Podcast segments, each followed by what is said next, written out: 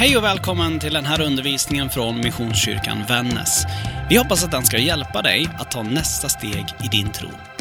Är du intresserad av mer från oss eller vill kontakta oss så hittar du allt det du behöver på w w w punkt missionskyrkanvannas punkt se eller på de vanligaste sociala plattformarna.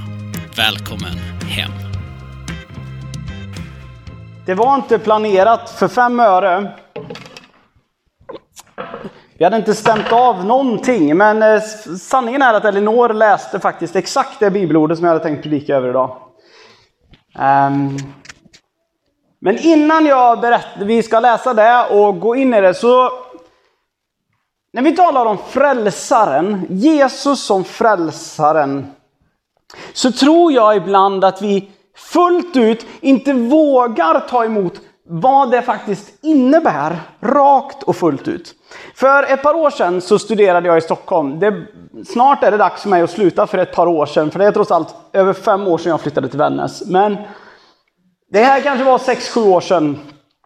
Jag satt inte helt ovanligt ihop med min vän Viktor som pluggade till präst i Svenska kyrkan tillsammans med mig. Och vi satt och tog en fika på stan och så hade vi liksom precis haft en lektion innan där vi hade gått igenom Efesierbrevet. Och så slänger Viktor ur sig när vi satt där och läppjade på våran kaffe. Efesierbrevets andra kapitel, vers åtta till tio, måste vara en frikyrklig, en frikyrklig kristens absolut värsta mardröm. Och jag bara funderar på, vad pratar du om, Karl? Och så läste jag, fick jag ta upp det där och bara tänkte jag måste läsa lite noggrannare. Vad är det han vill åt?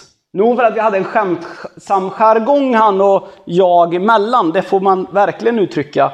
Men jag fick inte ihop när han sa, när vi läste det och jag läste just det här. Av nåden är ni frälsta genom tron. Inte av er själva. Guds gåva är det. Inte på grund av gärningar. För att ingen ska berömma sig. Och så till slut så funderar jag på, jag fattar inte riktigt fullt ut vad du menar med att det här skulle vara extra jobbigt för mig som är frikyrklig.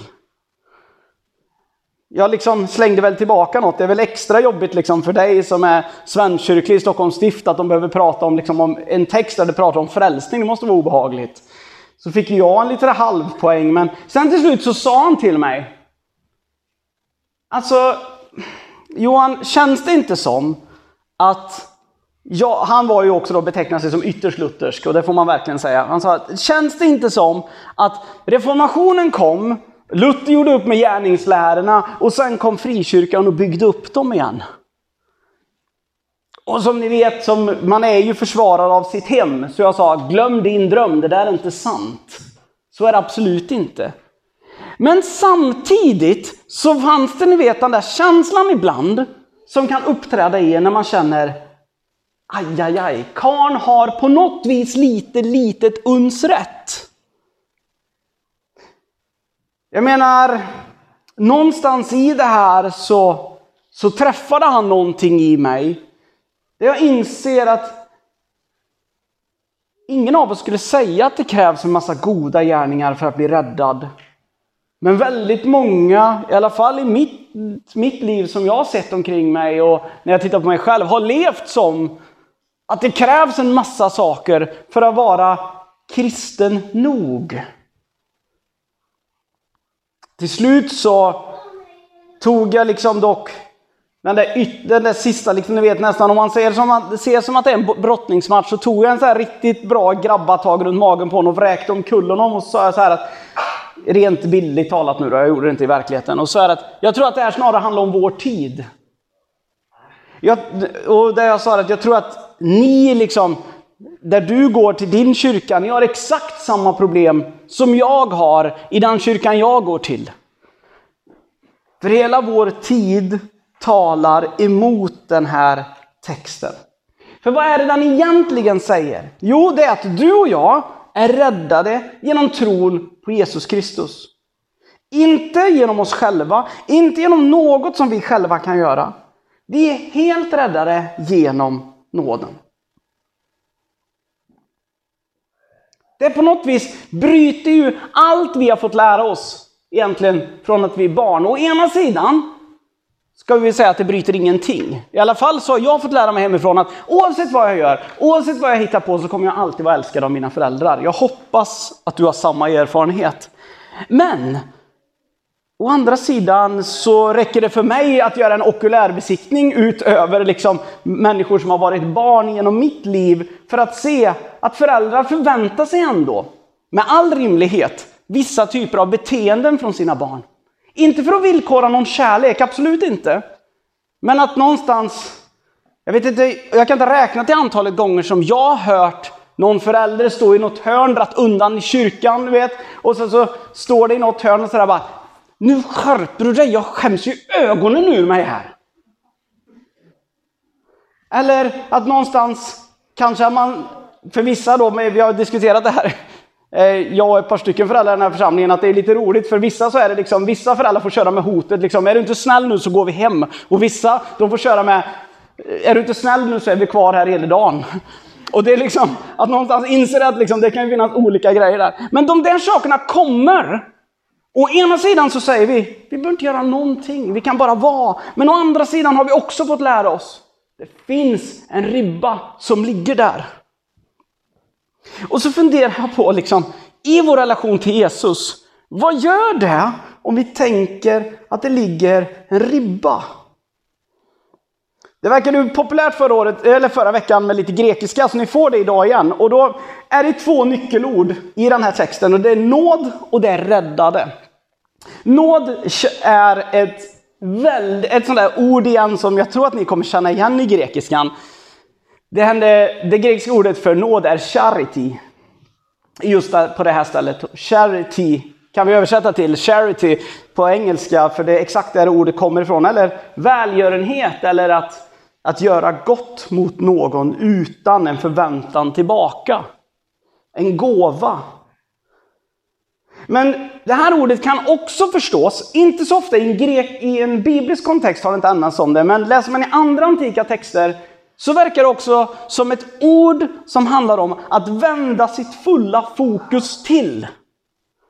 Med andra ord att inte ha någonting annat för sina ögon. Att på något vis att vi får förstå att nåden, det är att Jesus inte hade något annat för sina ögon än dig, än mig och hela världen när han gjorde det här, när han räddade oss genom vår tro. Den nästa grejen som är intressant, det är just det där att det står räddade.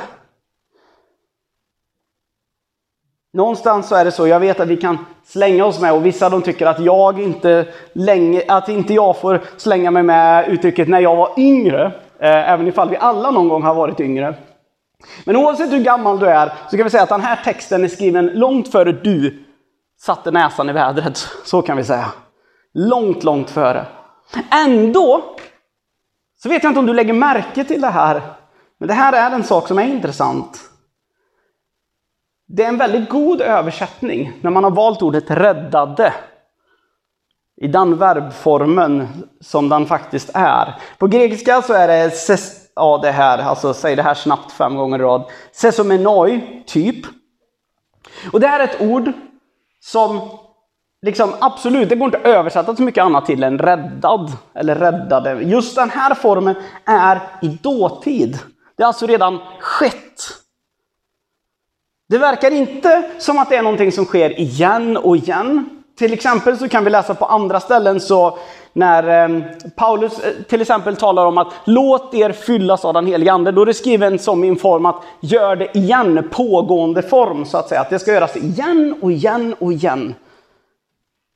Nej, här står det snarare att vi blev räddade genom tron, frälsta genom tron. Och det sker en enda gång. Det sker inte en massa gånger. Jesus höll inte på fräl, har inte hållit på och frälst världen gång och på gång, på gång, på gång. Det har skett en enda gång. Men vi kan av nåd ta emot det. Alltså någonstans så är väl det här då när vi tar den här texten, att det kommer inte an på oss.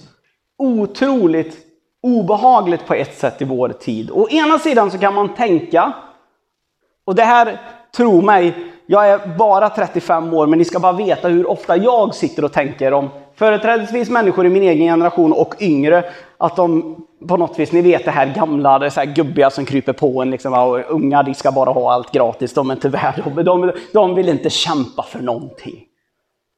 Det kan vara allt möjligt liksom. Det kan vara att man har gått ut sin utbildning precis, men man har skrivit sitt exjobb om någonting som kanske relaterar lite, lite, lite grann till det där jobbet man söker, och då söker man och berättar att jag har erfarenhet av.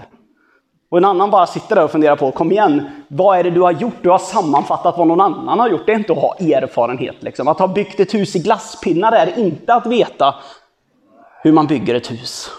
På samma sätt som liksom pastorer liksom kliver ut från pastorsutbildningen och säger bara, jag har en bred erfarenhet av predikan. Och så inser man liksom så här, du har varit ute två helger under din utbildning och i övrigt så har du predikat i kapellet. Du vet knappt hur en predikan går till, lille vän. På något vis så är det ju så att i vår värld så förväntar vi oss att människor ska kämpa för saker. Jag själv är i allra högsta grad en sån som tänker att man ska kämpa för, slita för. Man ska göra sig förtjänt. Någonting som på något vis krockar med allt det här. Vi till och med, och ni får kalla mig kommunist om ni vill, men vi är till och med i ett läge där det anses att den som har bättre talförmåga än någon annan, den har rätt till en högre lön än den som bara tänker att jag gör mitt jobb, det jag är anställd för. Jag är anställd för att städa, inte för att vara en duktig förhandlare. Men den som inte kan snacka för sin sak, den förtjänar en lägre lön. Det resonemanget har vi på fullaste allvar, för vi har någonting som kallas individuell lönesättning. Det är positivt i min värld, för mig absolut, men jag kan tycka att det är sjukt. Grejen som vi behöver förstå när det kommer till frälsningen, det är att det här vänder också åt andra hållet, det blir en spegling. Det handlar inte om oss. Den här texten handlar också om Jesus. Häng med mig här nu. För att Jesus, anledningen till att han kunde frälsa oss, det kom inte an på att han var en god lärare. Det kom inte an på att han gjorde en mängd goda handlingar. Det kom inte an på att Bergsprikan är en sån fantastisk undervisning. Det kom inte an på att han helade människor. Det kom inte an på någonting av det. Det som gjorde att Jesus kunde frälsa oss, det som gör att vi kan få ett helt annan verklighet genom Jesus, det kommer inte an någonting på att han var god mot den där kvinnan som hade brutit, som, hade, som låg med en människa som inte var hennes egen man. Det kommer inte an på något av det. Det kom an på att han tog sin uppgift, han tog sitt kors. Han gjorde inte heller en massa grejer för att det här skulle ske. Han gjorde en sak. En enda sak. Vi kan läsa igenom evangelierna så är det tydligt. Om han hade kunnat slippa så hade han bra gärna velat. Det berättas om ångest, det berättas om oro, det berättas om smärta. Det berättas till och med att Jesus, som vi tänker är Gud själv, var uppspikad på ett kors, men upplevde sig övergiven av Gud. Jag vet inte om du har upplevt det. Men det är en del de har sagt att det är omöjligt. För att citera min gode vän Viktor igen. De människorna har inte djup, upplevt de kanske djupaste existentiella kriserna. För när man pratar med människor som mår som absolut sämst, är det rätt ofta de också använder uttrycket, jag kände mig övergiven till och med av mig själv. Så ensam var jag. Exakt det upplevde Jesus.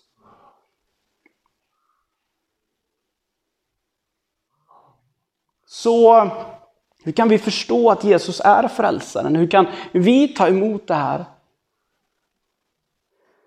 Ja, ni har hört mig och, och Elin nämna det här uttrycket rätt många gånger vid det här laget. Men det är att ge upp. Vi ska fortsätta göra massa goda saker, absolut. Men att faktiskt fullkomligt kapitulera inför, när det kommer till min tro, när det kommer till allt det här, att ha en relation till Gud, så handlar det i grund och botten bara om en enda sak. Och det är att sätta Jesus först. Att ge upp tanken på att jag ska vara bra, att jag ska vara duktig, att jag ska kämpa så himla mycket. Okej, okay, vad är det du säger, Johan? Säger du att liksom, jag ska strunta i mina goda vanor, låta bli att läsa Bibeln, inte kämpa så himla mycket? Nej, det är inte det jag säger. Det är absolut inte det jag säger.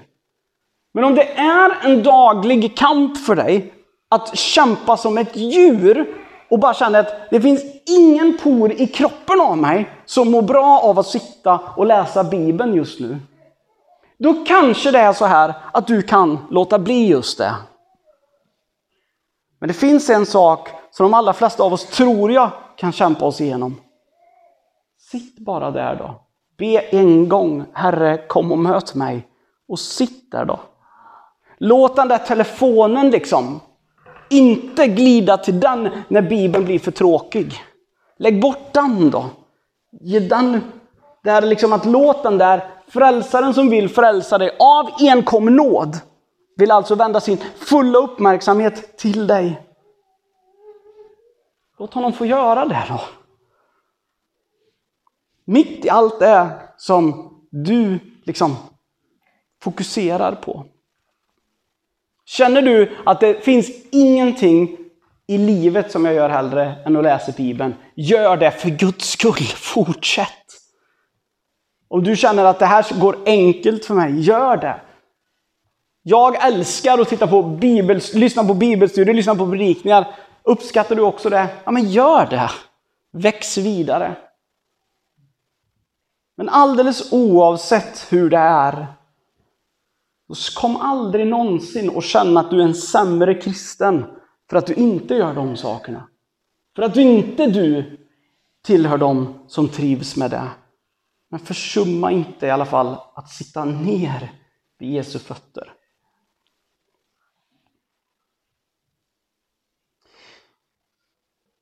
Det där samtalet på det där kaféet för några år sedan med Viktor, den slutade i att vi konstaterade att oavsett vilken kyrka vi står inför, som vi ska tjäna, så står vi inför samma utmaning.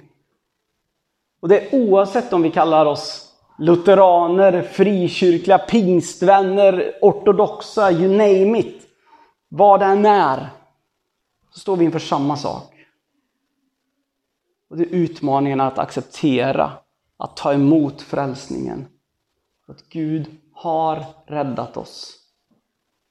Inte på grund av vad vi gör. Inte på grund av hurna vi är. Utan på grund av nåd. Och att vi lät oss utsättas för den nåden.